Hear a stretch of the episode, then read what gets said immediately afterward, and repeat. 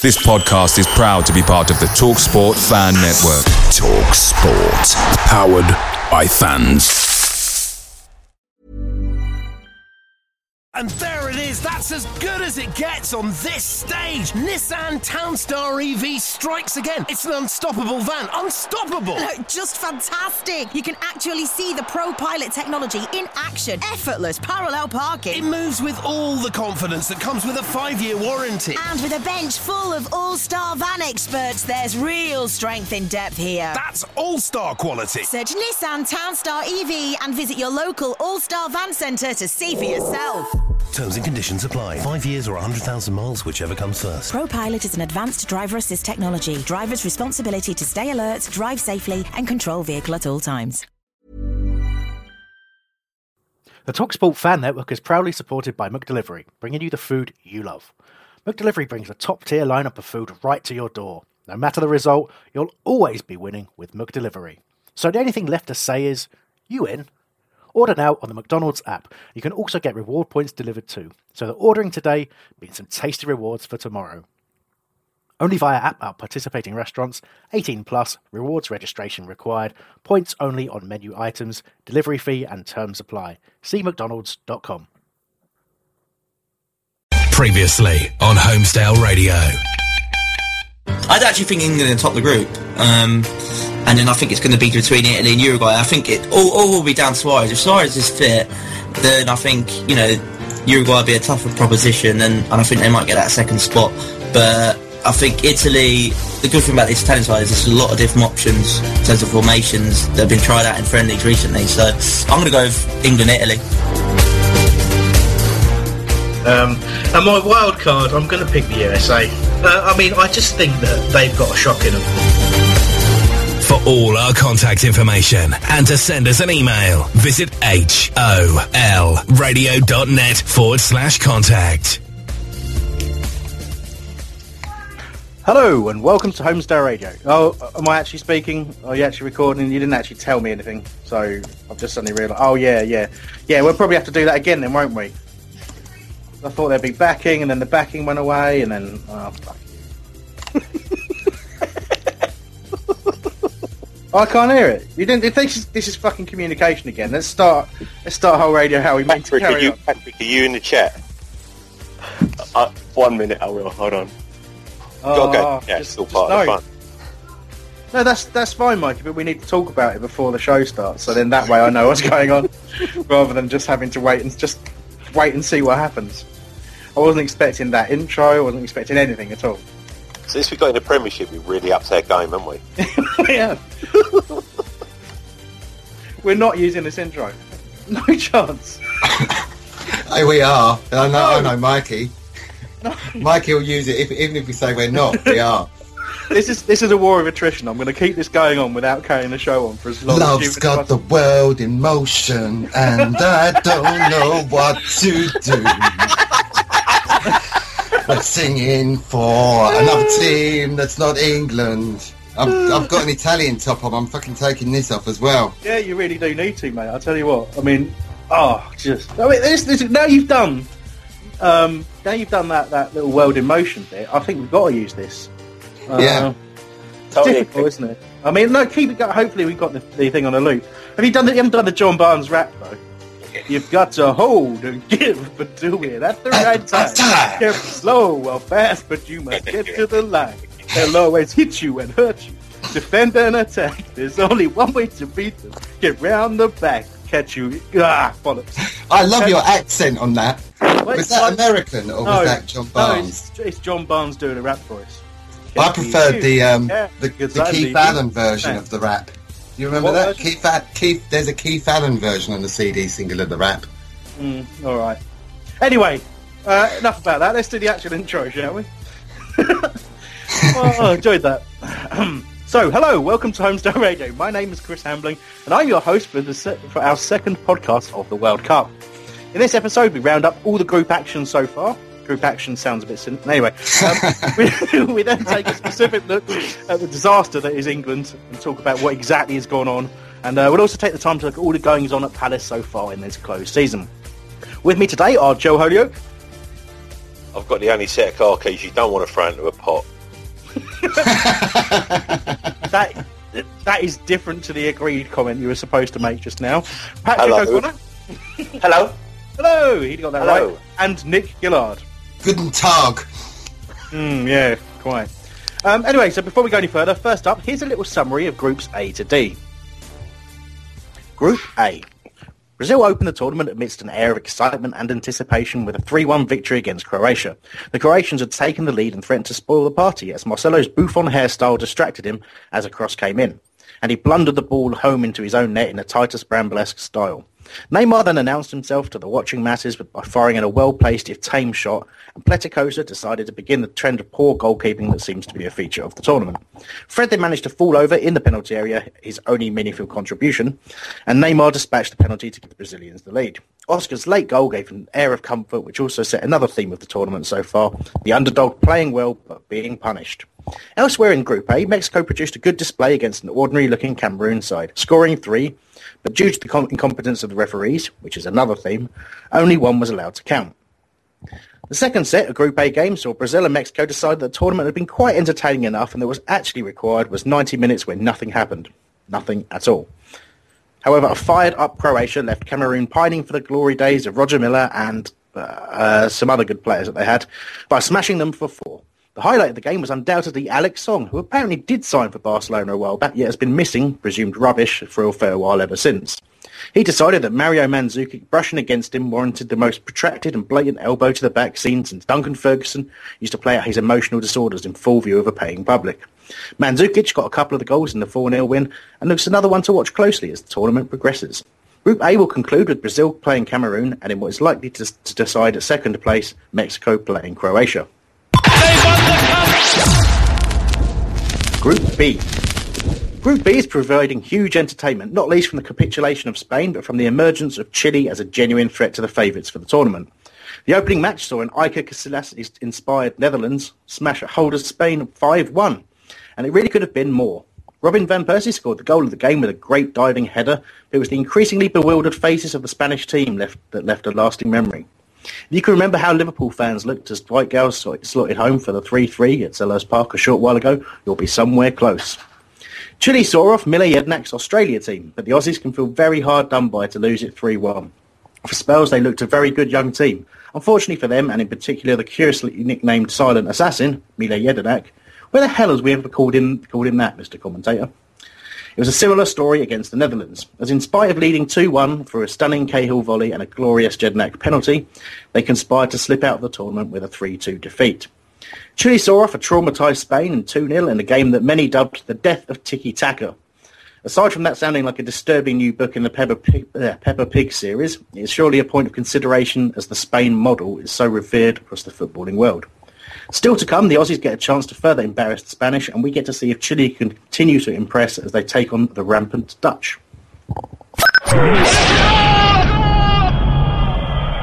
Group C. In Group C, it's fair to say we've seen a selection of teams who are happy to be in this group. Colombia sit atop despite missing the mercurial Falcao, yet we haven't really learnt too much about whether that makes them a good side, since they've only had to play against a terrible, ponderous Greek side and an Ivory Coast team who lack the cohesion to get anything like the best from an array of talent, winning 3-0 against the former and 2-1 against the latter. With Japan to go, they will fancy a 100% record. Japan have disappointed. Their performance against the Ivory Coast showed promise, but they failed to create enough meaningful, meaningful chances, with their goal coming from a superb strike early that promised very much. Mm. their failure to score against Greece certainly points them towards the exit door, unless they can beat the leaders and see the Greeks do them a huge favour against Cote d'Ivoire.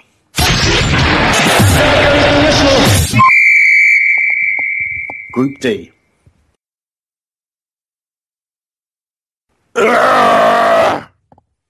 Obviously, we'll talk about the events of Group D in some detail in this show. But it was never going to be easy for England. Optimism has been replaced by a sense of realism. The opening group game saw a big shock. An energetic and talented second half from Costa Rica simply blew away a sluggish and disjointed Uruguay. Without the talismanic Suarez, they looked to be going through the paces. And in Joel Campbell, Costa Rica had a player causing real trouble.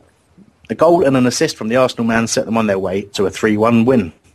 England's opener against Italy was a decent game. England created chances and showed plenty of attacking intent. The Italians controlled the ball for large spells of the game, but were threatened only occasionally. An early Sterling strike fooled most of the civilised world into thinking it was 1-0 England. However, it was side netting only.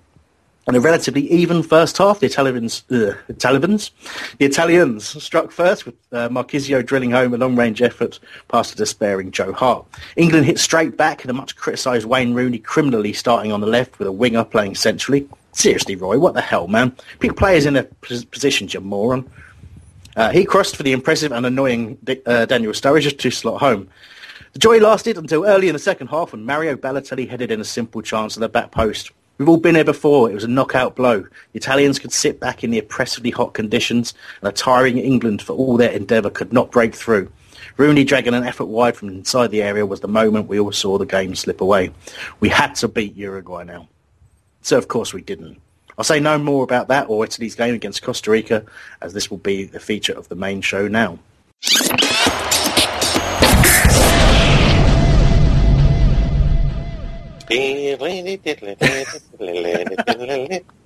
Well, that, that is an inappropriate start. Um, okay, so we've just heard the uh, summary of the groups, ending with England's group, that's Group D. Uh, since I wrote that and recorded that, there's been a result, and that result was Italy nil, Costa Rica one, Hey, which uh, confirms England's exit from the tournament. Um, and Costa Rica go through. That's that's the other part of that. So obviously no one saw that coming. Uh, let's start with you, Patrick.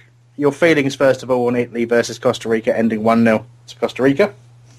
not surprised at all from the standpoint that I knew if England needed a result for Italy, they wouldn't get it. So we're out, and I I'm resigned to that, having not been able to sleep last night after yesterday's match.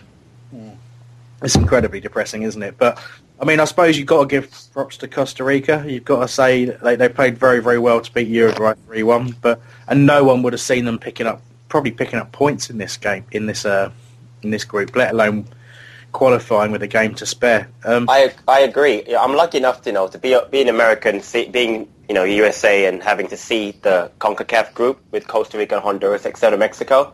I'm very impressed with how those teams have played so far in the tournament. Costa Rica, you know, didn't even play well in the qualifying. You know, USA beat them um, and almost knocked them out. So actually, I'm very impressed that they've done so well. And, and again, the group was very difficult, and Costa Rica's done a great job. They've, they've, you know, people like Joel Campbell and Ruiz have played excellently.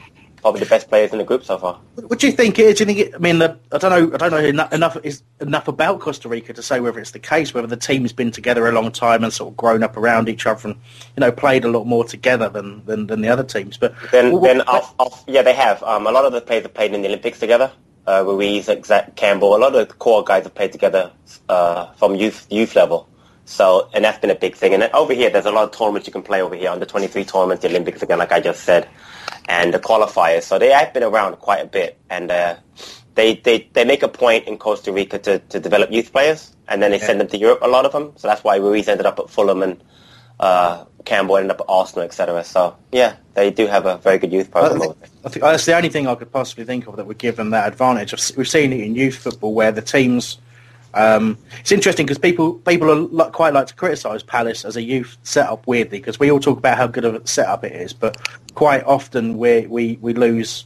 You know, we, we're not progressing in tournaments and we lose matches and against teams we perhaps shouldn't lose against, and it's because our best players suddenly end up in a first team environment a lot a lot sooner. So if you apply that to an international level, um, you know, sorry to finish that point. Like teams like Liverpool, obviously their best players tend not to get into the um, get into the first team setup until a little bit later on, so they stay together. So you Right. end up with a disjointed Palace youth team playing a, a team, maybe not quite as good team, like you know, that has just had their team stay together.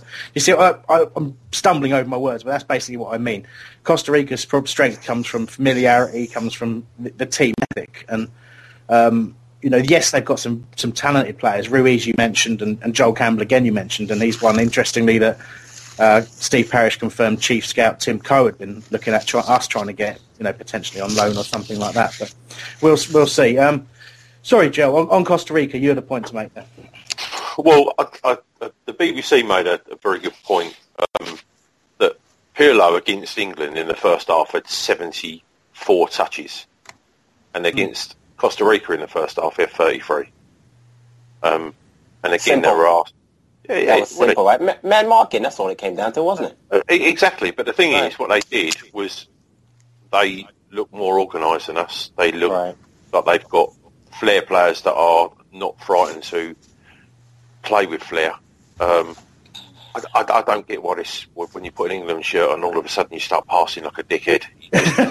You, That's, you, um, open, you, you open your body up and you pass it like you would like you would. Yeah. Flick a There's, stick. You- I mean, the actual the actual reason we're going to definitely looking at in a lot of detail as to what England, what the problem is when these players are putting on an England shirt. There's a clip. I don't know if we've got it, but, but our, our, put an England shirt on. Wait, wait, wait, wait. We'll, we'll, we'll come to that, Joe. We don't want to go into too much detail now. I just want to give Nick a chance to comment on the Costa Rica Italy game. Um, obviously, we've said we've said it was a surprise, Nick. We've said Costa Rica have done amazingly to qualify, but um, I mean, you, you you said yourself you were wearing your Italy shirt, hoping for a miracle there. But are you really surprised you didn't get one?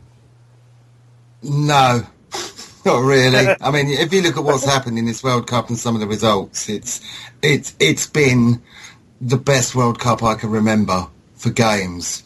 I'm, I'm, and the amount of goals that have been scored and the surprises that there have been means that a surprise is no surprise anymore. If that makes sense. Yeah, I know. Does that make sense? Um, and Italy, we could have beaten Italy, and actually, are they that good? Um, yeah, they're they're experienced and clinical. That's what they are. Um, we we were very very poor to, to let them get that second goal in the in the second half. There, just it's very very basic stuff, isn't it? Marking someone on a back post. And Yeah, it's it just, is. It's just, too easy for Balotelli. It really was. He's a decent player, a very good striker, but he doesn't didn't have to work for it, and that's the really upsetting thing. That and, and again, we, I talked about it in that, that summary, and the the, the foot.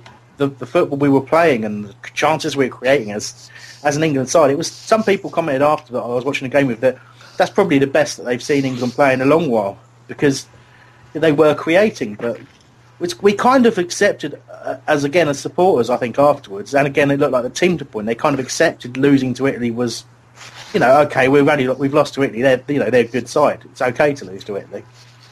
But you're right in what you say, Nick. We we perhaps could have beaten them and should have beaten them. Um, Yeah. and, and, and well, well, and, and the problems continued into um, into the game against against Uruguay very quickly. Joe. No, I, I- I just want to make a point. You tr- you're trying to sort of justify England, right?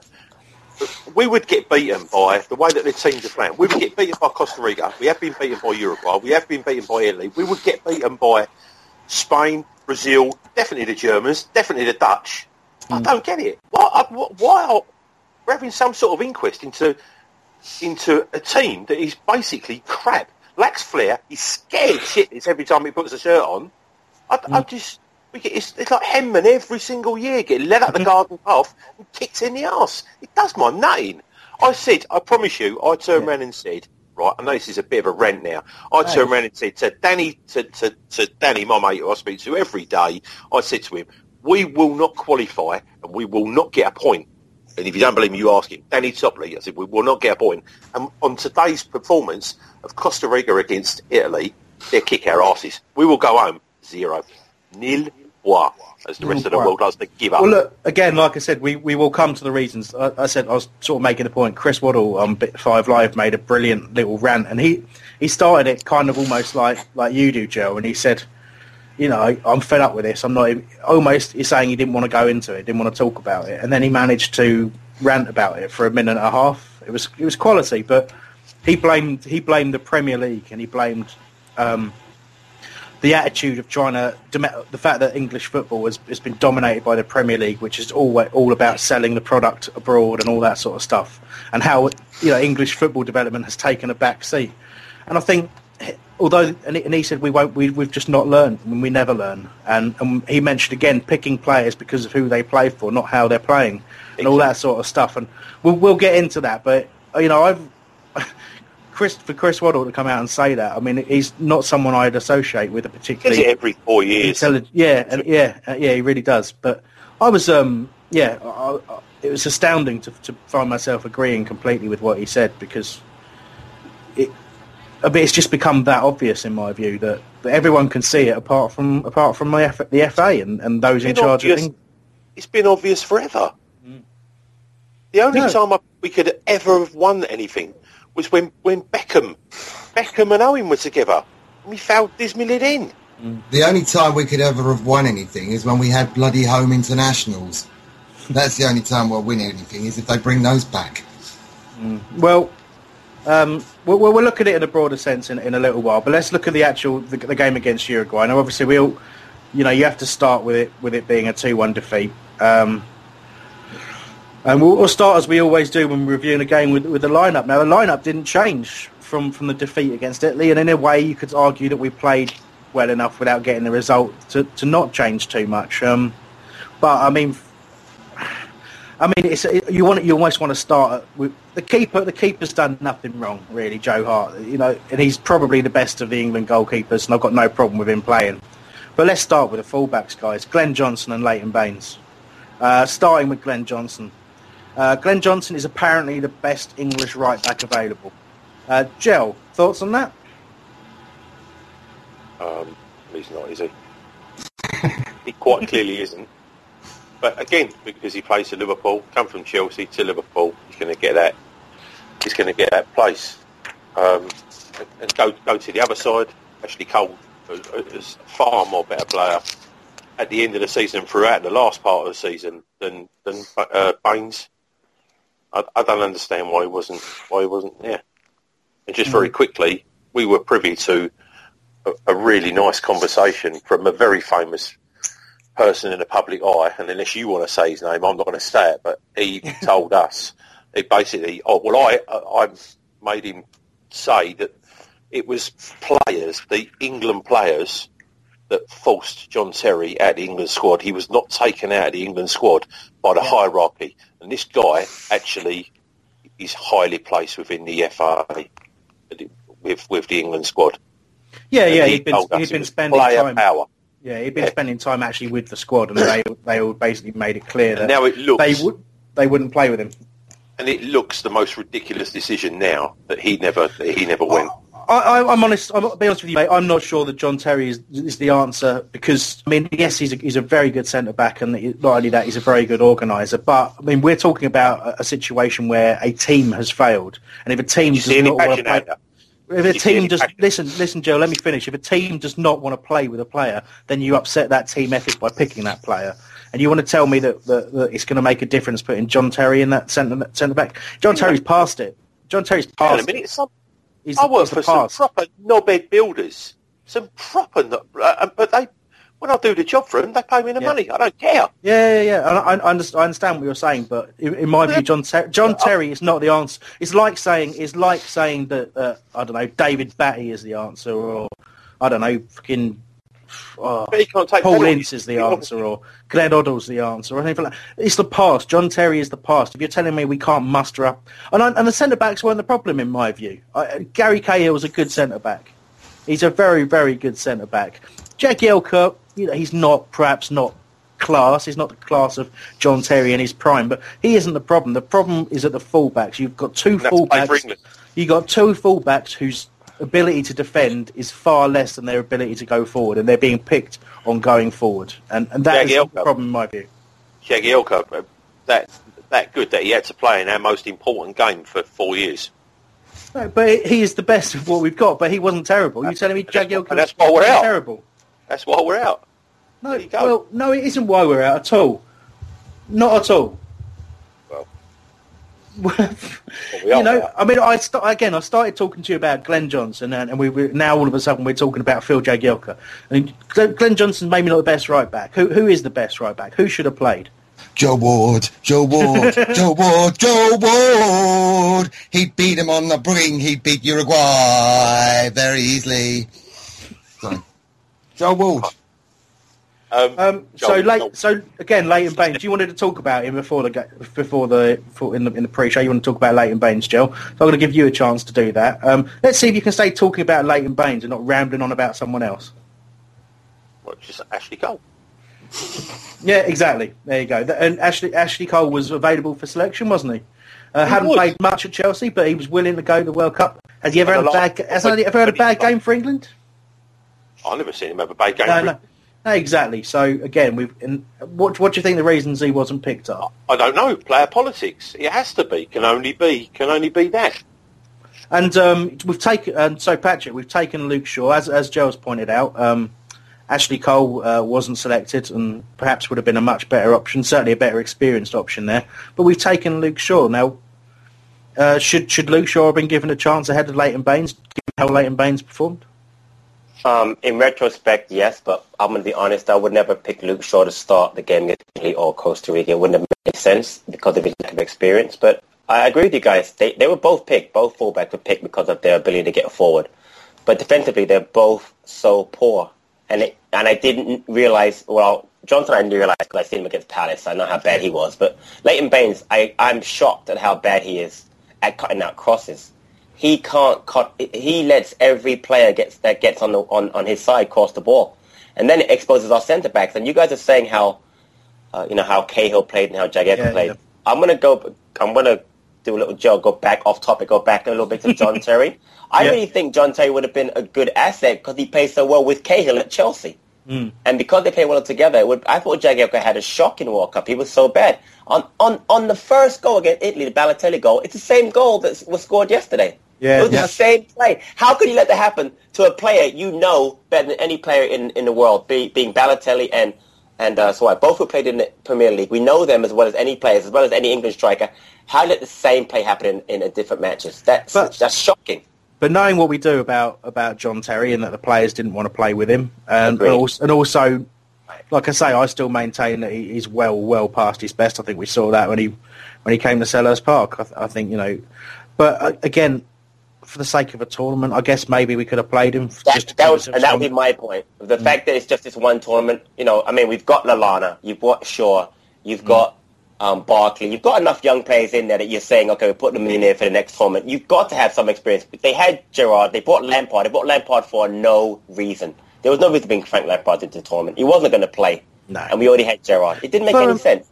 I suppose. I mean, I suppose in, in one way you can look at it like this: is are they thinking England's select? Well, you know, Roy Hodgson basically he's selecting the England squad. Apparently, all down to him. Is he perhaps thinking too much about the future when he's actually playing in a competitive tournament? Is he saying that we can't keep looking to the past with, you know, with with trying to convince, say, John Terry, for example, to come and to come and play for England again because we're, you know, we're not good enough in the centre back positions. But like I say, my my problem is is more that I don't think that there's much better out there. It's like, you know, we, we almost had an embarrassment of, of centre backs at one stage, but I just don't see them anymore. You know, weirdly, uh, one of the best centre backs, English centre backs I've seen in the Premier League this season, Scott Dann. You Right. know, but is he ever going to he's- go? He's, right. ne- he's not going to go, go to a World Cup. Too he? unfashionable. Yeah, and, he's, yeah. and he's, and he's Um, older. You're right. Yeah, uh, Nick, I'm gonna I'm gonna let you interject, but I'm also gonna br- bring a point I want you to go on to as well. Um, we were talking about Baines and, and Johnson, and there's a common factor with them, and both were absolutely torn apart by our very own Yannick Bolasie within weeks of each other at the end of the season. So that probably um, Yep. that probably gives a little clue as to what, what I think of them as defenders. Um, so go on, Nick. You've just said exactly what I was going to say, but I will raise another point. Um, and it's slightly off topic, but on topic. we we were told that um, by having all these international players in the Premiership would help develop and improve the English players that are playing in the Premiership. But what what I fear has happened is that the uh, Premiership player, the international players or foreign players, are actually there's too many of them. And I know Well, that yeah. sounds completely opposite to what I say on the whole online on the politics thing. Yeah. But you know, are are we actually not developing players because they're Uh, not getting again, a chance? Again, yes, yes, we are. Again, I, I know, I know. Again, you you made a point. It is off topic. We were just trying to discuss the lineup, but you, you're right to bring it up. It's going to be a, a recurring theme when you talk about England, and it's going, unfortunately going to be a recurring theme for the foreseeable future. I think because you can't change these things overnight, um, and it does. It comes back to the Premier League. The Premier League's creation um, goes way beyond just football. It goes. It, it's all about an image. It's about selling a product. It's about appealing to customers. It's not about. Do you think the Premier League for a second cares how the England team performs? It probably has such a minimal effect. You know. No, but that was the justification for the Premiership. That's what's so galling about it. Yeah. Yes, the reason we're having this is to make England better. We had this conversation two years ago uh, uh, when we got knocked out of the Euros. Uh, One of the pundits on BBC uh, was saying, we had this conversation four years ago. We had this conversation eight years ago. In fact, we had this conversation 12 years ago about England and the English players not being good enough, and not learning lessons, and not actually sort of moving forward as a team. No, you- you're absolutely right, and it, but it, it's it it's it's criminal. It's the same thing we're talking about now. We're talking about academies and stuff like that, where where Premier League clubs can go and pick whoever they want, and the, the reason supposedly is to do with supporting the national game by getting the best youngsters at the best clubs. But we know that's crap. It's about stopping the development of other, you know, of of, of other lower clubs getting the best, you know, having players that, they're developing that belong to them, you know, and that Premier League clubs then have to go and buy for huge sums of money. And I think perhaps maybe the thinking is that English talent is costing so much to buy when it's developed at another club for an English club that they they are being forced abroad. I think we'll probably see a little bit of that from Palace this year. I think when we're going to go out and try and get value for money, we're probably not going to be looking within these shores. And you know that those are the sorts of problems that's happening with the domestic game. That's the knock-on effect is the national game. Um, Patrick first. Well, I, will say um, your point about Hodgson saying you know bringing in young players to the World Cup. If you look at the lineup yesterday, of the young players, he only started um, really, let's say Welbeck and Sterling. He left Wilshere on the bench. He left um, obviously Oxlade Chamberlain couldn't play; he was hurt. He left Lallana on the bench, left Barkley on the bench, and left Shaw on the bench. So if you're going to bring him to the World Cup, you can't give them. You gave they gave uh, Barkley 30 minutes in the wrong position yesterday. Yeah, exactly, You, got- you know, what I mean, I, I don't understand. If you're going to do it, he should have just. I rather he would have gone out there and given those guys a chance and lost the way we lost, as opposed to, you know, the way he tried to do. And I thought we played well offensively. I thought where we lost it, we lost it was on defense. I thought the back four was shocking in both matches. They made schoolboy errors. I mean, that second goal yesterday, I've seen that scored on a park 50 million times. A long ball from the goal, he flicked on, and then the guy runs on and scores. That's English football. But it, it is. But what, what really what really distressed me about it is the reason I, the reason I feel the defence has been under so much pressure. And, and to give a statistic on that, we Go ahead. conceded we conceded I think it's uh, the same amount of goals in the last three games as we had in the previous fourteen. Uh, and for me, the difference has been um, that that the protection from the players ahead of them has been so poor. And, I, and, and I genuinely believe that that comes from picking the likes of Sterling in a central position where he's not being asked to get back. Exactly. Um, and, and, and Danny and, and Welbeck. Rooney out wide. Yeah, Rooney out wide. Rooney will run all day and he will Right. get back, But but not it's right. not. It's not where he's. It's not a right position for him, and it demotivates him. And Danny Welbeck, I don't know what Danny Welbeck is. I agree. You know, he's not quite a striker. He's not quite a support player, and he certainly isn't a wide player. So, you know, he he I needs to can nail answer down where he is. Go on, Nick. No, I will get complaints as to what Danny Welbeck is. Um, with, with Leighton Baines, I think was picked because he's good at free kicks, possibly. And Um, one, he missed it. So Yeah. Um, we're just not good enough, are we? And and the other point I was going to make is if how many English players are there playing abroad? Very few. very few. Yeah. Certainly why at, is at that? a very high level. Um, I- would say a lot of it has to do with money. Money. Exactly. Definitely. Um, but the other thing is, you've you've basically you've got Eng- you've got England and Spain, um, where the, the the best money is in terms of being a professional footballer. So when you reach the pinnacle of your career, you will play in one of those divisions. There's not enough drive drive for English players to go up, to go and play in Spain. I mean, it, it seems odd to me, 'cause- and those that have gone have, have been, you know, reasonable. I mean, Stephen McManaman had a great time out there. Um, Mr. Beckham. yeah. Yeah, Beckham was fantastic Bale. out there. I know You- he's not English. um, but if you look at someone who did actually did quite well, but didn't last very long, Michael Owen, Right. it kind of sums it up for me. He ca- he went out there for a little while, did well, but he came back because he didn't like the culture. He didn't like he didn't like being away from his home comforts. He didn't see it as an adventure. He saw it as a you know as something to try in his career. And no one, I don't think there's the perception in this country of players playing now. That is of, of going abroad and playing their playing the game is appealing. And if you look through history, it never really has been.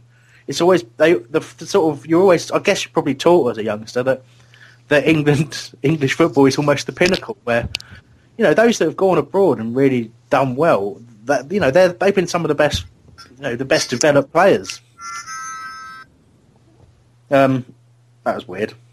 Sorry, that was my phone. That was I named that tune. That was Rudy, a message to you by the It, specialist. it was. It I was, couldn't turn it off.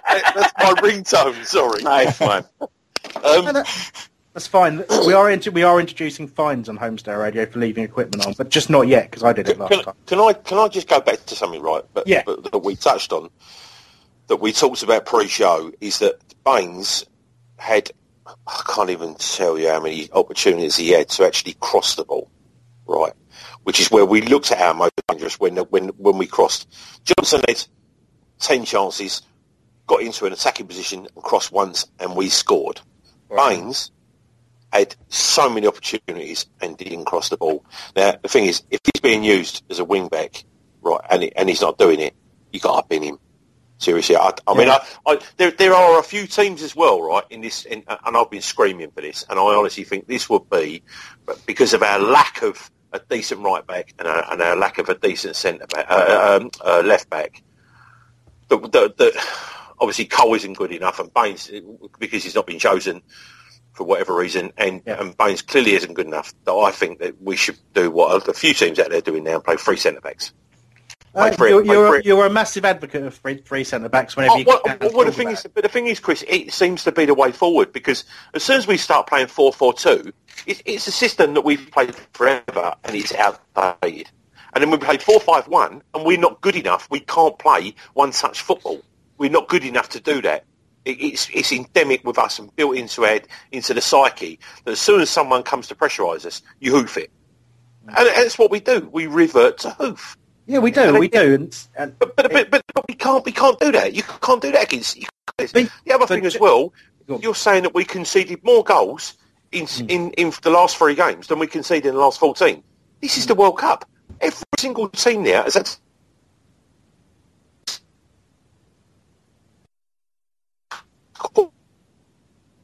qualify for the last four years. It's. And, uh, the top players in the world, this is what they do. You're not up against crap. You're not up against Stoke City centre forward. You're not up against. It's, is not a minnow. There aren't any minnows in football now. We are just. We are playing. Costa Rica are supposed to have not got any points here, and they are absolutely killing everyone. Um, Joe, I heard some of what you said, but something went really, really wrong. Um, so I didn't catch it all, unfortunately. But um, yeah, I, hopefully, you, you know, I- hopefully you'll. I think we got the gist. We got we got the gist. Yeah, yeah. Thanks, thanks, Nick. Um, look, I, I'm going to have to leave that there, and uh, and you, you're absolutely right. I mean, it was, I think, just to, to sum up sum up what I thought about Baines. I think Nick was absolutely right in that he was picked for perhaps dead ball delivery, but he clearly he doesn't seem to be able to put a cross in on the run, and I don't know how that's endemic of. of um, how he plays at club level or not. I haven't really seen enough of him, but he certainly was ineffective when, when we went up to uh, Goodison and played there. Um, he was ineffective in nil nil as well at Selhurst, I thought.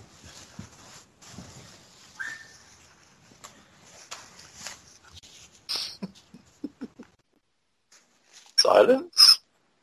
Is this radio silence? that is I think that's something that that seems to happen almost continuously throughout throughout the game. Do you know what I mean?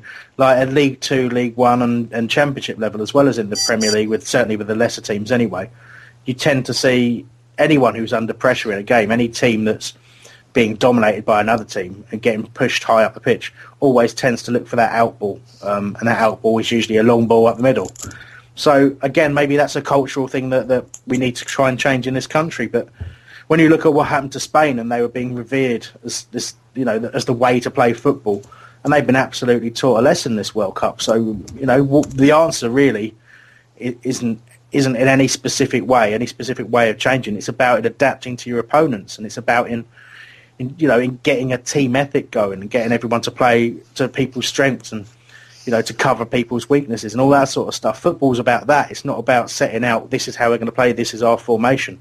And quite frankly, I think that the weakness in our in the the, English national team comes from the lack of togetherness uh, from the players, and, and that's not necessarily you know what that what we refer to as team spirit. It's in simply not knowing each other's games. And when you look at, I want to talk about Steven Gerrard now. You Steven can't. Sorry, sorry, Chris. Can I interject there? You had half of the team, the England team, play for the same team. So how can you turn around and say they don't know each other's games? Um, because they, they play in a because a, a team environment is exactly that. It's an it's eleven men.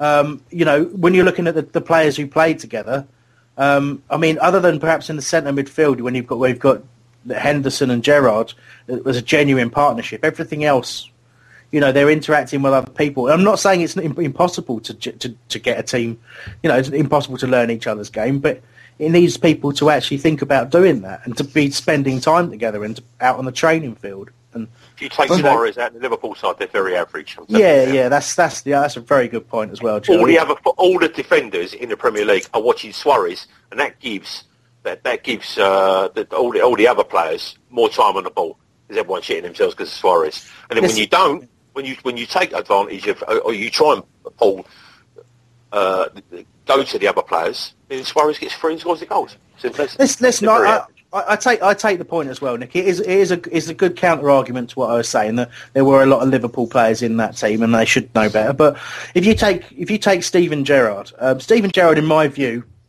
had a tournament that showed that he he's done in international football. In my view, Yeah. he, he's, he's absolutely finished Agree.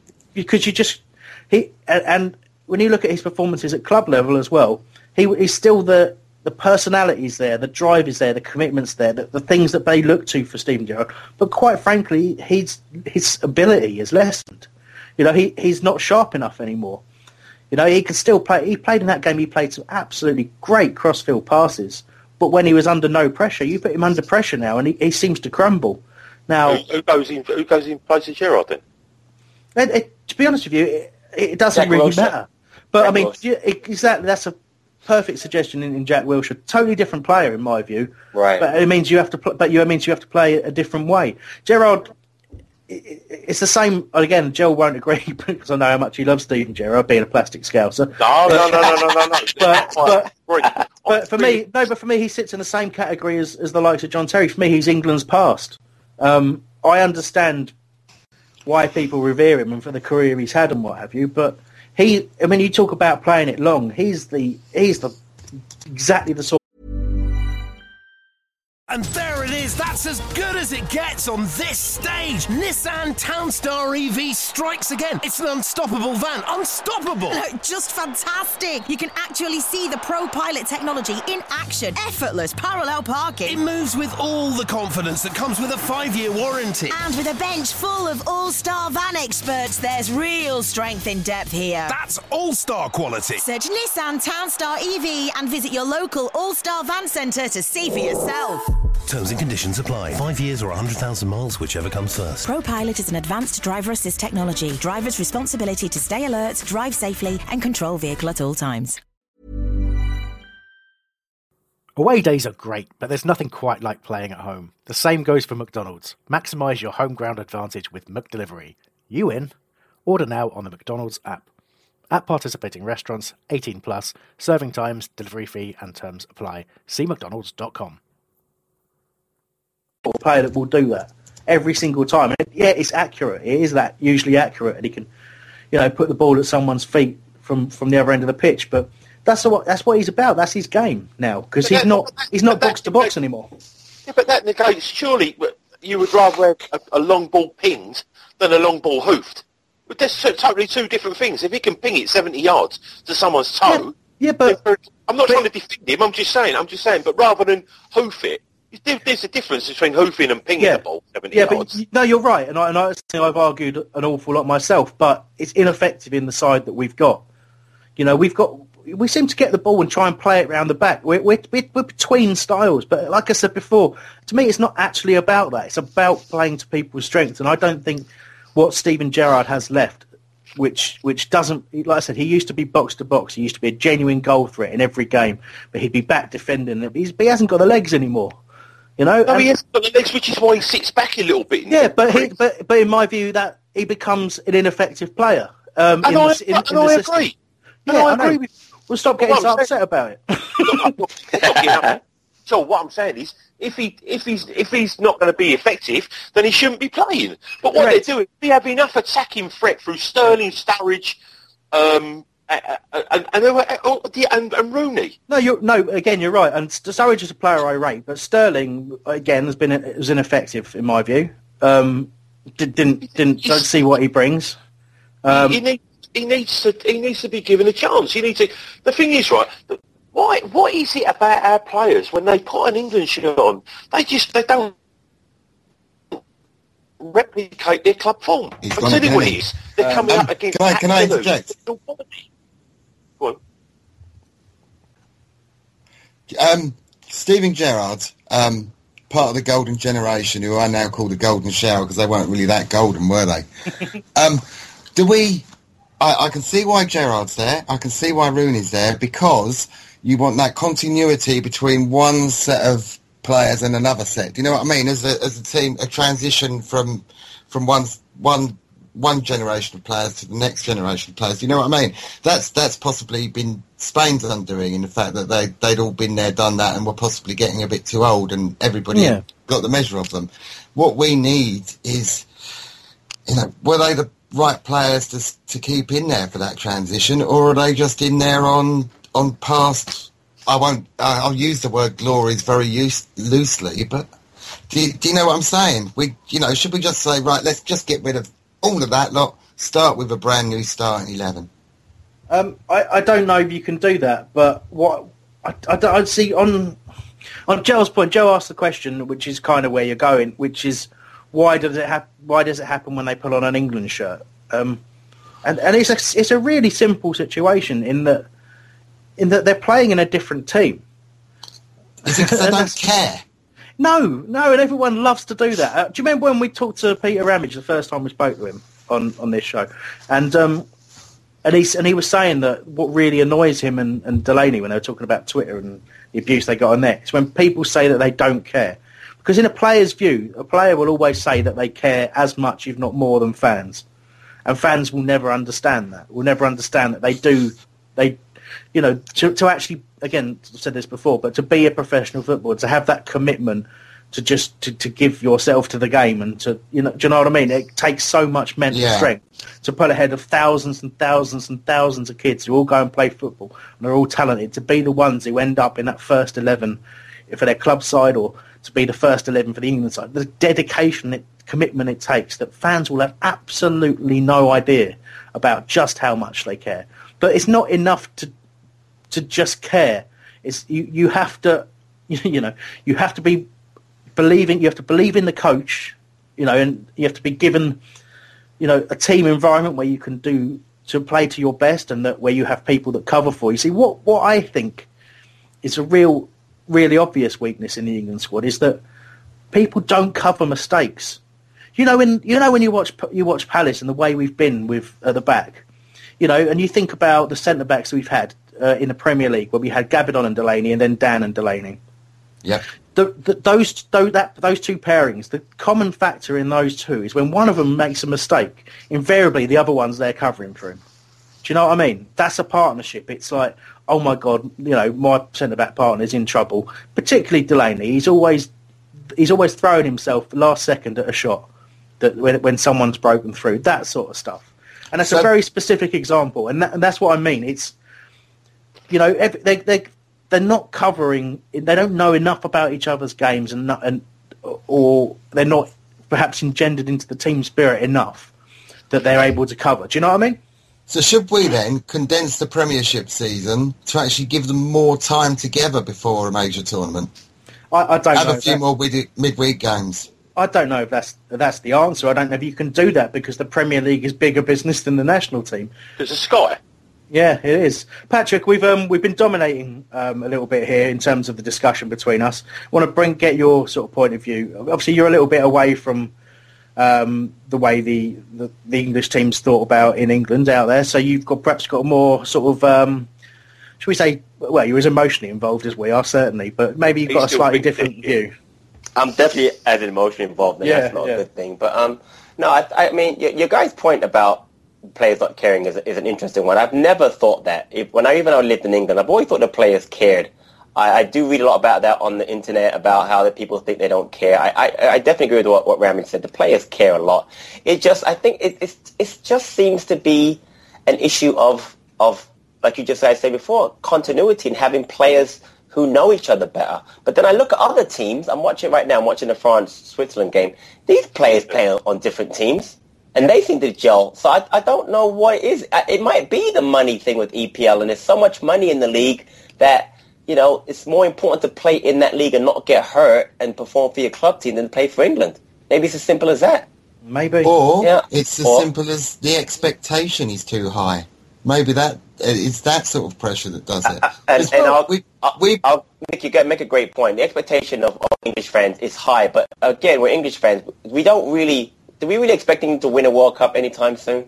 No, We no, I don't think so. We all want them to, obviously, but we don't really expect it. So it shouldn't be that high. It just should be that the players should just know that we're we're behind them. But I always find that as a as an England supporter that we're always so we're quick we're quickly negative. You know, Mm. anything happens poor, we're quick to you know to to kill Rooney. Then we're killing Leighton Baines. Now I'm killing uh, Cahill and Jagielka, and you know we're killing this. You know we'll do that very quickly. Yeah. And I think maybe maybe the players in some strange way know it's going to happen, and that's what causes you know things to happen. Because I I agree with what Jelly said before.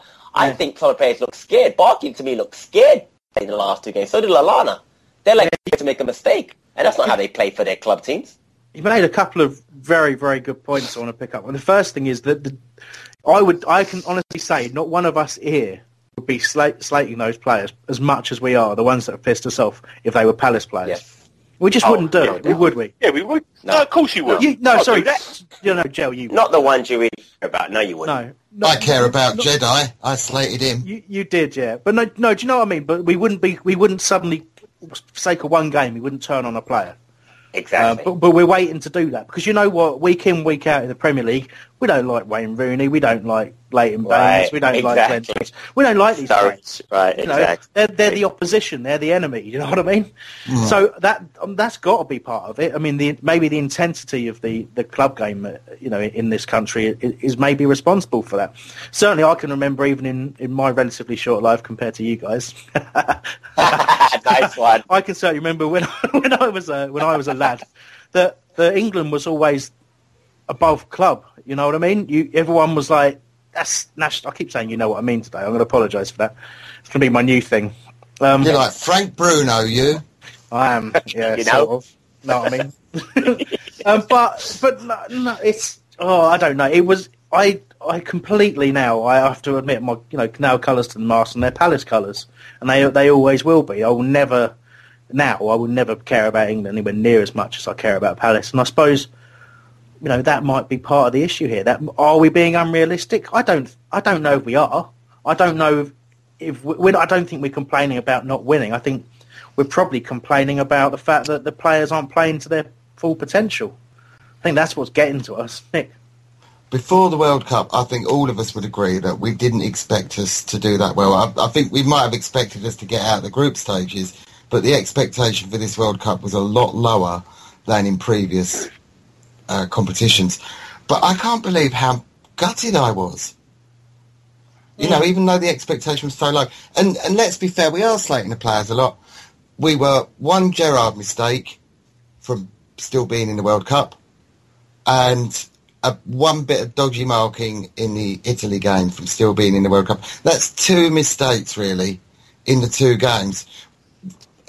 Both of those games could have gone either way. You know, they were they were they were on a knife edge, and you know, if if something had gone slightly differently, if if if Gerrard hadn't done that perfect flick on that he would have done for Liverpool because he thought Suarez was on the same team, just that one little moment has mm. completely turned the way we feel about everything. It could be so different for just two tiny little incidents, I just and that's changed it completely. Do you know what I mean? Yeah, yeah, yeah. And the language you're using is exactly it, it, why it gets so frustrating and so maddening.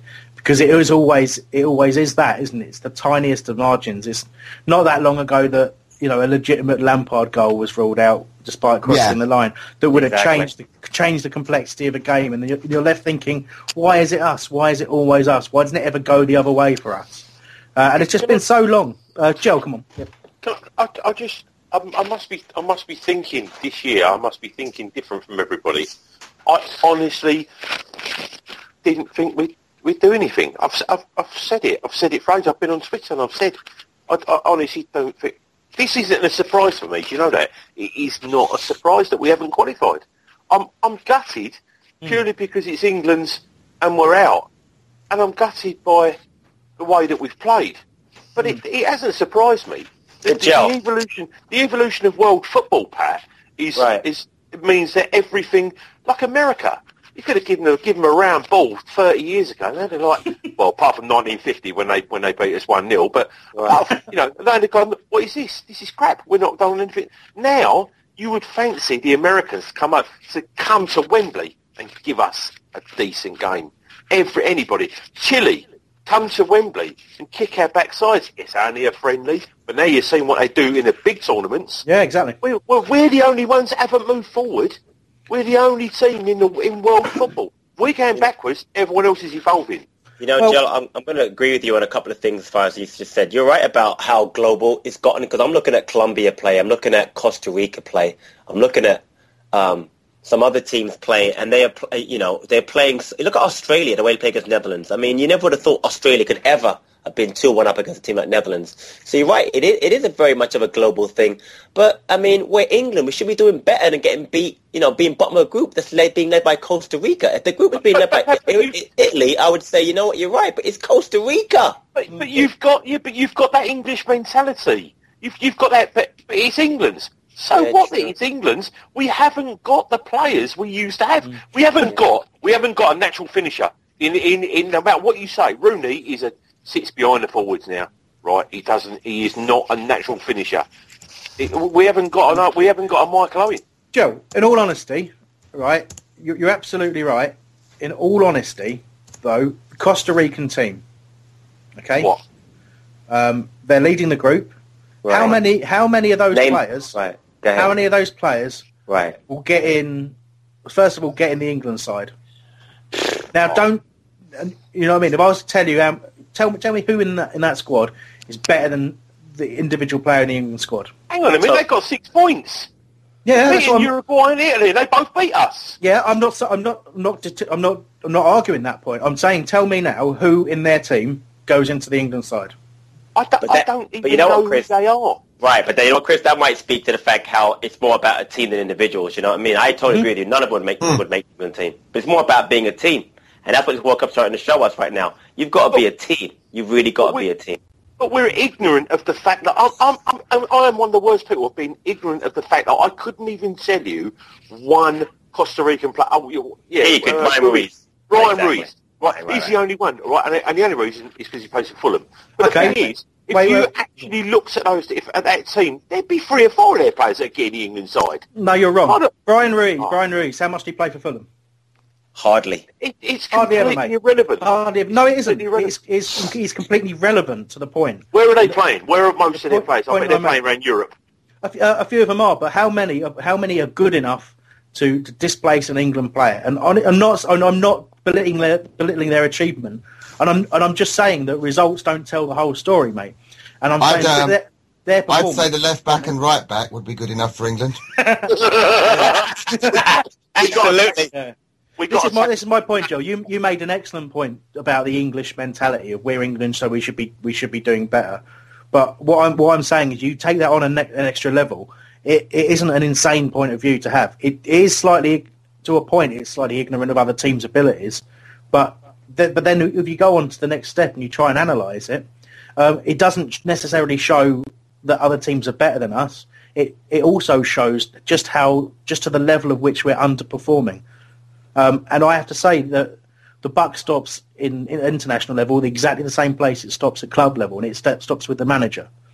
Whatever Roy Hodgson's done, he hasn't achieved what what he should have set out to achieve, which was to get those players playing together at the best of their ability. And anyone who's not playing well, anyone who doesn't fit in, and anyone who isn't doing what they should be doing, gets replaced by by another Well, option. he- Give, him blunt nails, he can't bang him into wood. get rid of the crap. Get rid of all the players then, and, and put a youth and put the kids in. Give the kids a chance. Yeah, I'm agreeing with you, Joe. That's exactly what I was trying to. After I was we've to get seen here now, I'm telling you now, 75 to 80 percent of the people in this country would just go, give the kids a chance, and if we get our asses kicked in the Euros, we'd have got them kicks anyway. So who, who cares? We've got to start Um, building. We have to start building. That's our next World Cup song there, isn't it? All we are saying is give kids a chance. Right, right. If Nick sings any more today, that's going to be it for me. I'm quitting. but um, I, look, in the interest of, of not, I don't want to get into the debate of we'll accept it if we put kids in and lose, because that's an, that's an argument I had with Palace a couple of years ago, with people going, "Oh, just play the youth team and I'll No, be that- fine if we get beaten." No, you Yeah, won't. No, you yeah, won't. You'd crucify them. But we're not going to get we're, we're not going to get into that topic now because we've been droning on for ages. I want to co- cover a couple of other quick points, then we're going to talk a little bit about Palace to cheer ourselves up. Yes, come on. um, I did want to make a, a mention of this. It was um, some great statistics about uh, from. Uh, I mean, remember the first podcast we had Alex Penjon, who's uh, rejoining the Holmesdale Radio lineup, and he's been working for a um, basically a, a, a football statistics email account thing called the Equalizer. Uh, and they sent a great email around today about where the game was won and lost. Um, and they talked about, and when they mention the word lost, they they mean in terms of possession. Uh, in England in 2014 at the World Cup, number of times players have lost possession. Raheem Sterling 26, Steven Gerrard 26, Wayne Rooney 26, Leighton Baines 30, Glenn Johnson 43. wow. So the top, the fullbacks top the list of the number of times we've lost possession, with Glenn Johnson 13 ahead of his nearest rival, Leighton Baines. Um, When you say lose possession, is that be being tackled or misplacing a pass? that could be any of those things. Right, got the okay. They're the last English player to touch the ball, touch the ball before p- t- uh, turn they've over. got the ball. The other geezer gets it off them. Basically, yeah. Uh, and then you look at the pass completion in the opposition half versus Uruguay. The worst culprits in England's uh, lineup. Danny Welbeck was 71%. Wayne Rooney was 70%. Oh, what a goal! Steven Gerrard was 69%. Thank you, Joe. That's really helpful. Mine's on delayed, Jill, and I saw it. Thank you very much. You spoiled it. Sorry. So what, All what. I'm saying there is the three three worst players in the opposition half at keeping possession.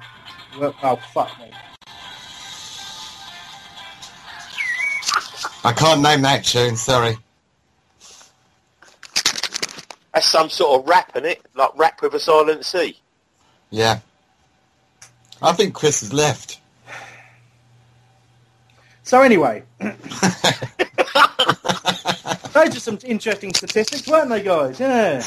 Yeah, it is. And but did we have more possession than that? I, I noticed at one point we had sixty-eight percent possession. Um, I think it was halfway through the second half. We, we actually had Yeah, no, we, we did. But substantially more I more think possession than Uruguay. I think when They you're just looking knew what to do with it. when you're looking at that level of pass completion and the, and the amount of times we're losing the ball, it's interesting to see the players that crop up there. I mean, Gerrard is, is known for his passing. For him to be only making, um, uh, you know, sort of under seventy percent, um, you know. Let me just finish typing this message to Joe. Bear with me a second. okay, that's that done. Um, so yeah, um, I've just been Is that like an American quarterback? Yeah, yeah. Well, that would be the preferable way of doing it, actually. Still punt on top of him.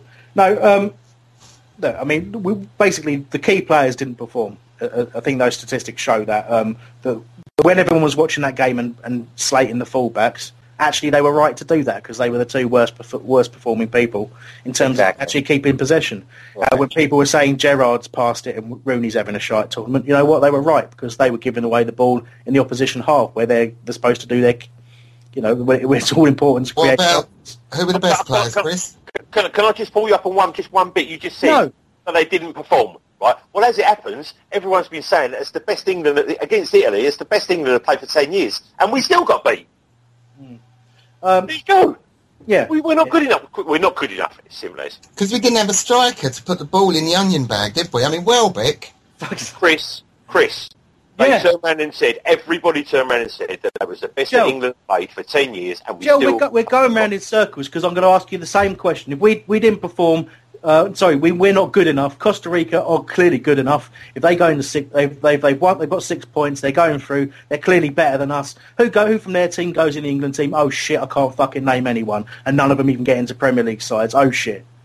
You know what I mean? It doesn't. It doesn't. It's not as cut and dry. The trouble, what you're doing is you're doing the usual trap of everyone of thinking it's so bloody simple. It's just this. Oh, we ain't good enough. You know what? If those players play to the best of their ability, we are good enough. Yes, we, we are, are. better. We are better than Costa Rica. If we play to our full ability, we will. Better we than will, Italy we will- better than yeah. bloody Uruguay. Yeah. You think we're better than Italy? Oh, what? You watched the game today? They were horrible today. You see them play today? They were horrible, Jill. They were horrible today. Might- They, but they, but they, but they might have been horrible today, but Pirlo against us, he ran the game. We only had to do one. Because we didn't mark him. Because we didn't Exactly, mark him. but but it got shown today. You made the point yourself earlier. It got Right, shown today if- if how you you play him. against him. Exactly. This is the point, Joe. We haven't performed. It's not just a we ain't good enough. We should we Right. deserve to lose. We We're not we good- could be we're better. we're not good enough, are we? No bollocks. We could be better. We've just made the point. I just made the point to you. You've Could got be to answer me. Everyone else's school report could be better. So all we ever hear, the fucking Euros, we could be better. we could do this. we could Do you know what my um just to we just could just always do it, and we never do it. But a lot of Just times, do though, for the penalty kicks, though, you got to be fair. A lot of like good on the field. A lot of game we lose is for the penalty kicks. It really is. It's so sometimes it's just bad luck. Jack, yeah, it's, it's true. But you're basically, Joe, your oversimplification falls apart when you're trying to analyse it. It absolutely falls to pieces. Doesn't does it? We got we It got really does because you can't answer me. talking of school reports, I'm just going to lighten things up because you're all getting very angry. Oh, I'm Um, not happy. My my PE report care. when I left primary school. Do you know what it was? One word: uncoordinated. Perfect. Anyway, look, we've uh, we've exhausted. That was just my dress sense.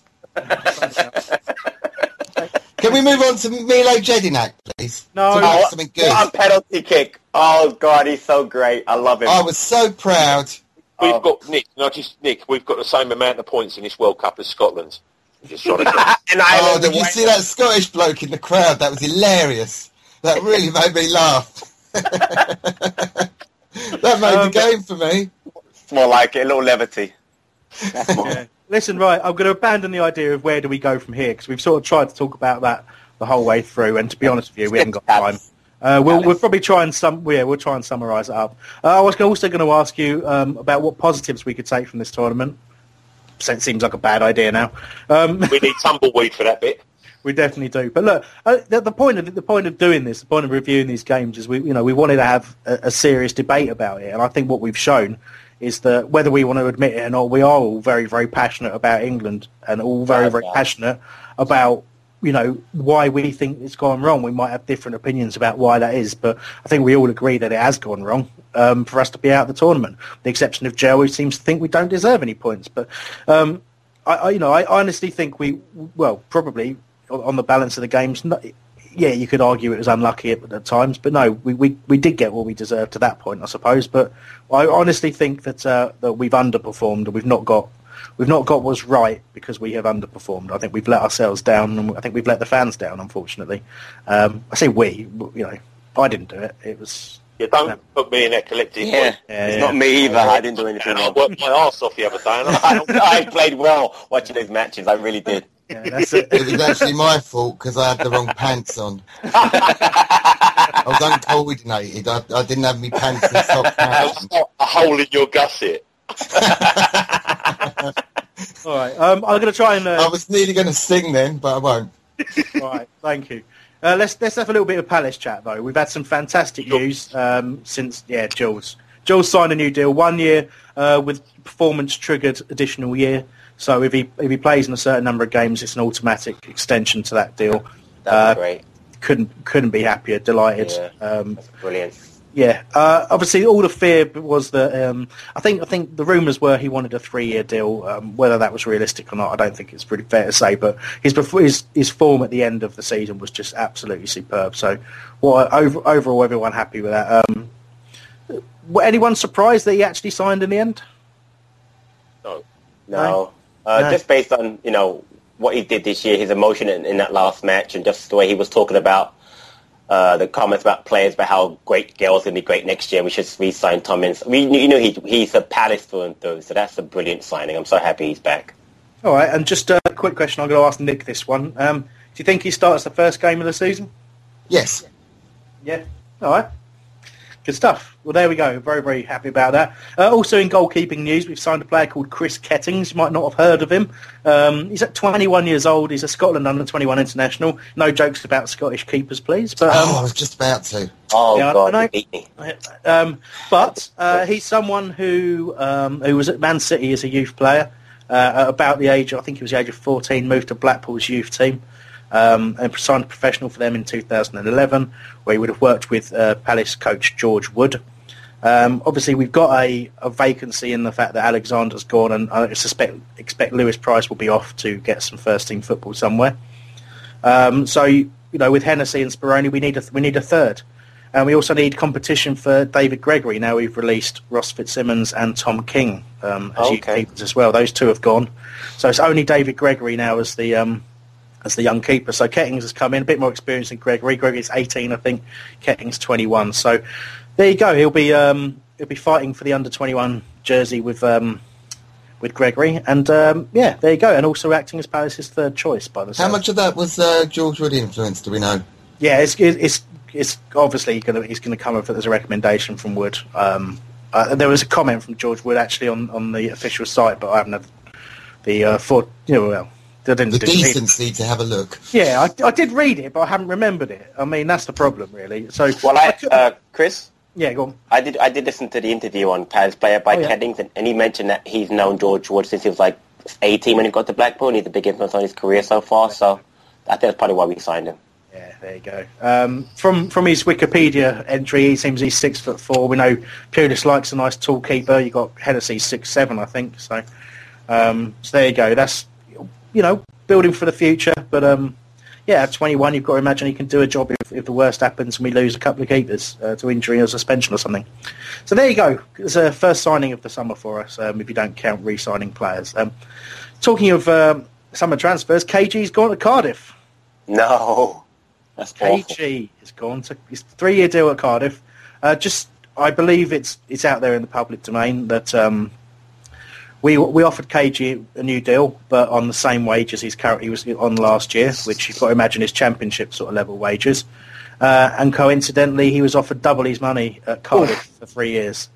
Um, Pulis has said he's disappointed to lose him, but you know, obviously, if we'd wanted to keep him that much, I guess we'd have offered him a bit more money, a bit of a longer deal. So um, let's let's get your opinions, Patrick. Is he a, is he a loss?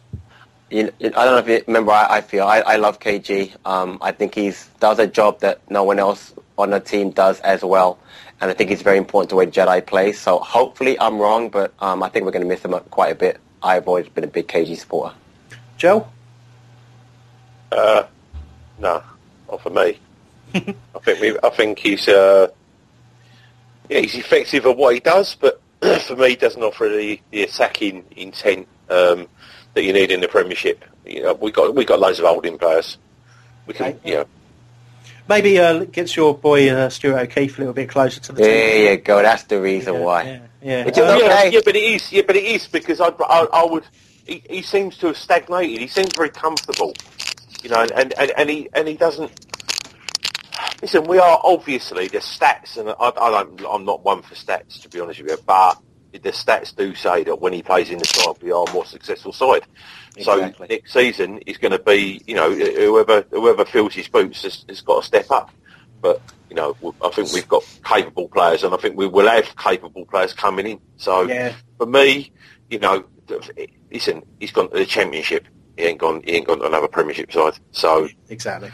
it, it's, it speaks a little volumes for me. I I think I think it is probably the best for both parties. Really, I don't. I think we'd quite happily have kept him on, but I think he would have been moved more and more to the sidelines as a squad player. Uh, Pulis tellingly talked about keeping him fit um, uh, when he when he when he talked about him leaving and saying that Cardiff have got a really good player if they can keep him fit, and not just you know the whole ar- arguing over whether or not he's got a weight issue. There was also the um, you know the fact he had a re- recurring hamstring injury throughout the course of the season. Which, He had a, he, he did look very big when he come back last, um, not last he did, season, yeah. season before. It's weird. He looked in, looked, in, looked in good shape for his summer break. He did. Um, Didn't he? Those those pictures. He looked great with um uh, the, Mm. the boys when he was on holiday. That's it. It's a shame he didn't get it the other way round. And anyway, but, um, Talking about players looking great, my mate Neville, who's um, who was Johnny Williams' host for five years. Johnny Yeah. Williams lived with him for five years. He showed me a photo of of, uh, of JW uh, on the beach the other day, and I'm telling you now, girlfriend? no, his girlfriend sent a photo, and then he sent Oh, it to my mate Neville. And uh, let me tell you, if that gets in the public domain, he's getting himself a job modelling. he is Oh. unbelievably fit at the moment. He has got like a six pack like you've never seen. yeah, I mean, Joe's gone a little homoerotic, so I'm going to quickly talk to Nick. Um, Nick, um, on KG, uh, have we already got a replacement in Joe Ledley? We have, and it also frees up a mid- midfield place for John Yester if, and I'll move us to the last point in your little um, your little show doc there, um, that um, it does free up that midfield space for, for John Yester to come in. Because, you know, Pulis has said that he wants John Yester to, to prove to him that he is a premiership player, and I think Pulis wants John Yester to, to succeed. It's interesting, you know, uh, how much, just going back to KG, all this palaver with Cardiff, you know, now they've signed a player off us, will they shut up?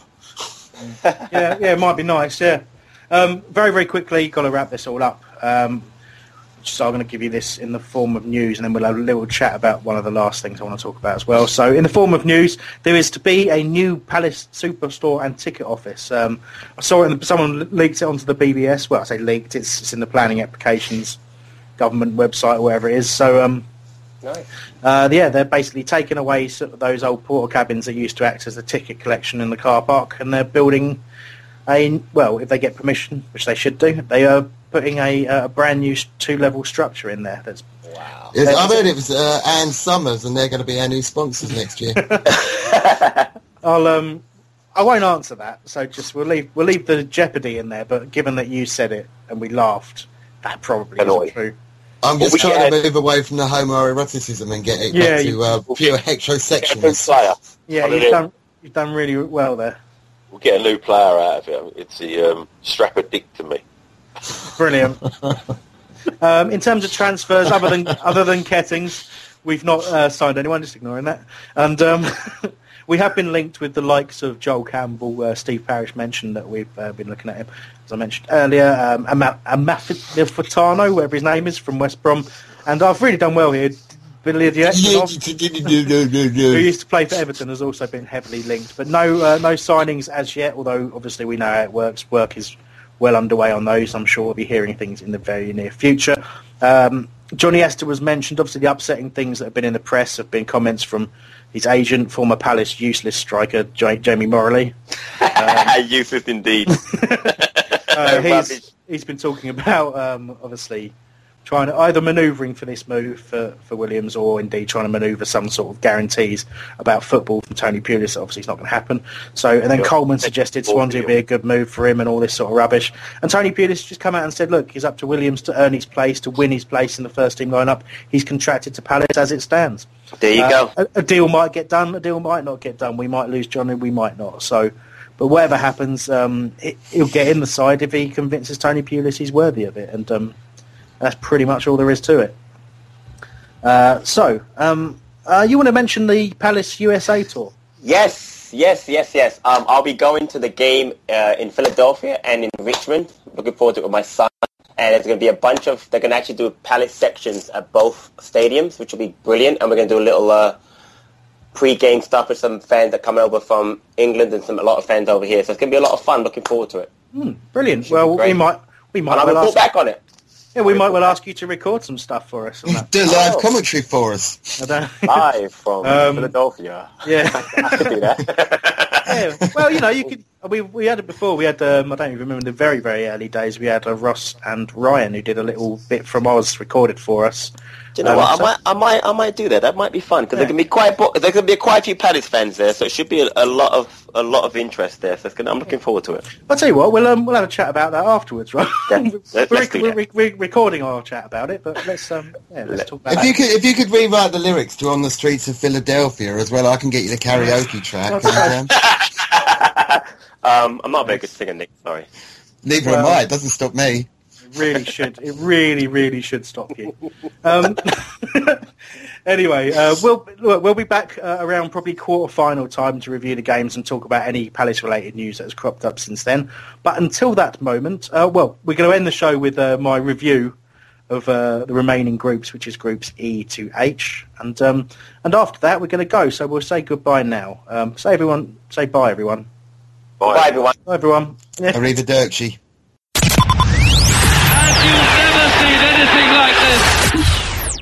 Group E.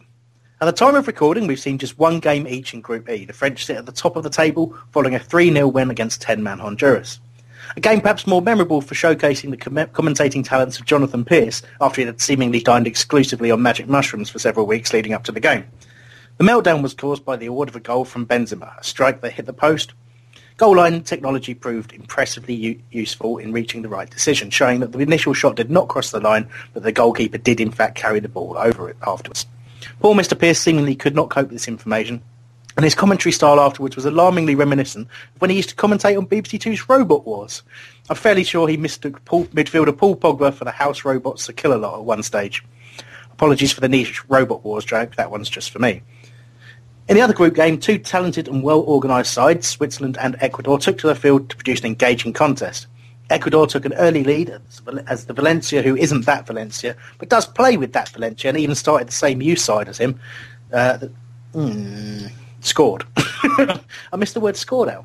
Anyway, the Swiss's quality showed in the end as uh, first Mohamed Mehmedi equalised uh, just after half-time, and three minutes into injury time, real drama as substitute Haris Seferovic scored with a near enough the last kick of the game. Heartbreaking for Ecuador, but the group remains relatively open. Group F. Group F has seen two games at polar opposite ends of what constitutes entertainment. Argentina emerged as 2-1 victors against Bosnia and Herzegovina. Spells of superb football from the Argentinians were punctuated with pace, drive and energy from the Bosnians, who worried their illustrious counterparts and considered themselves very, very unlucky to lose the game. Lionel Messi's goal, however, was sublime and, fitting, and a fitting way to win any match. The little magician has not had a big impact on the international stage before, but this looks like it will be his tournament. Argentina will be very hard to stop. Elsewhere in the group, Nigeria and Iran met. It was nil-nil. If Bosnia and Argentina aren't the two qualifiers from this group, much is wrong. Group G. Group G has seen two good games so far. Everyone knows that once a tournament comes along, the Germans will be right in there. Portuguese defensive lunatic Pepe saw red once more, and that left the door open for a deeply frustrating night for Cristiano Ronaldo's side, as he appeared to be in tears at times. Few would have predicted 4-0 before the game, and these two sides must still surely remain favourites to progress. In the other group game, a talented Ghana side were beaten by a USA side mixing youth and experience with good organisation. The Americans were reminiscent of Palace in the sense that they waited long periods seeing little of the ball, but were resilient in defence and dangerous on the break. An incredibly early goal from Clint Dempsey saw them leading for only for a heroic effort to see seemingly fall short in the 82nd minute. But John Brooks' header, which seemed to shock him more than anyone else, meant the USA finished as 2-1 victors, gloriously vindicating their selections as my wildcard team, which is good seeing as my main tip Portugal hadn't quite lived up to expectations. With two games each to go, you'll have to assume Germany will go through, having won their toughest game, but second place will likely go right down to the wire. group H. Finally, we, we, we reach the last group, and a fascinating group it is. The Belgians lead it, having beaten Algeria 2-1, but those watching the game will point out just how lucky the Belgians were to get anything, let alone a win, against a very good Algerian side. In the other match so far, Fabio Capello's Russia took on South Korea in a match that was a real throwback. Capello's Russia played like the stereotypical Italy of old, trying to win the game 1-0 and stifle their opponent. South Korea played with the skill and verve last seen in their 2002 campaign, but with a degree of naivety that nearly cost them. This game turned on an awful moment from Russian keeper Igor Akinfeev. Both keepers had struggled to hold the ball all game, but poor old Igor just fumbled a nothing shot into the back of his net under no real pressure. It put me in mind of the sort of moment where you're playing football as a kid with a bunch of mates, and one of them then puts his younger sister in goal. Her eyes close and the ball hits her hands in front of her face and bobble into the goal. Hilarious and awful in equal measure. You'd fancy the remaining two games genuinely could be one of any of the sides, so Group H has the distinction of being the most open group left.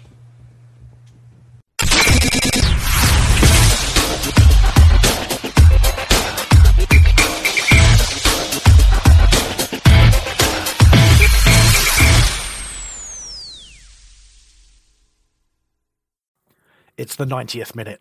All your mates around. You've got your McNugget share boxes ready to go. Your mate's already got booked for double dipping, and you steal the last nugget, snatching all three points. Perfect. Order McDelivery now on the McDonald's app. You in? At participating restaurants, 18 plus, serving times, delivery fee, and terms apply. See McDonald's.com. And there it is. That's as good as it gets on this stage. Nissan Townstar EV strikes again. It's an unstoppable van. Unstoppable. Look, just fantastic. You can actually see the Pro Pilot technology in action. Effortless parallel parking. It moves with all the confidence that comes with a five-year warranty. And with a bench full of all-star van experts, there's real strength in depth here. That's all-star quality. Search Nissan Townstar EV and visit your local all-star van centre to see for yourself. Terms and conditions apply. Five years or 100,000 miles, whichever comes first. ProPilot is an advanced driver assist technology. Driver's responsibility to stay alert, drive safely, and control vehicle at all times. This podcast is proud to be part of the TalkSport Fan Network. Talk Sport. Powered by fans.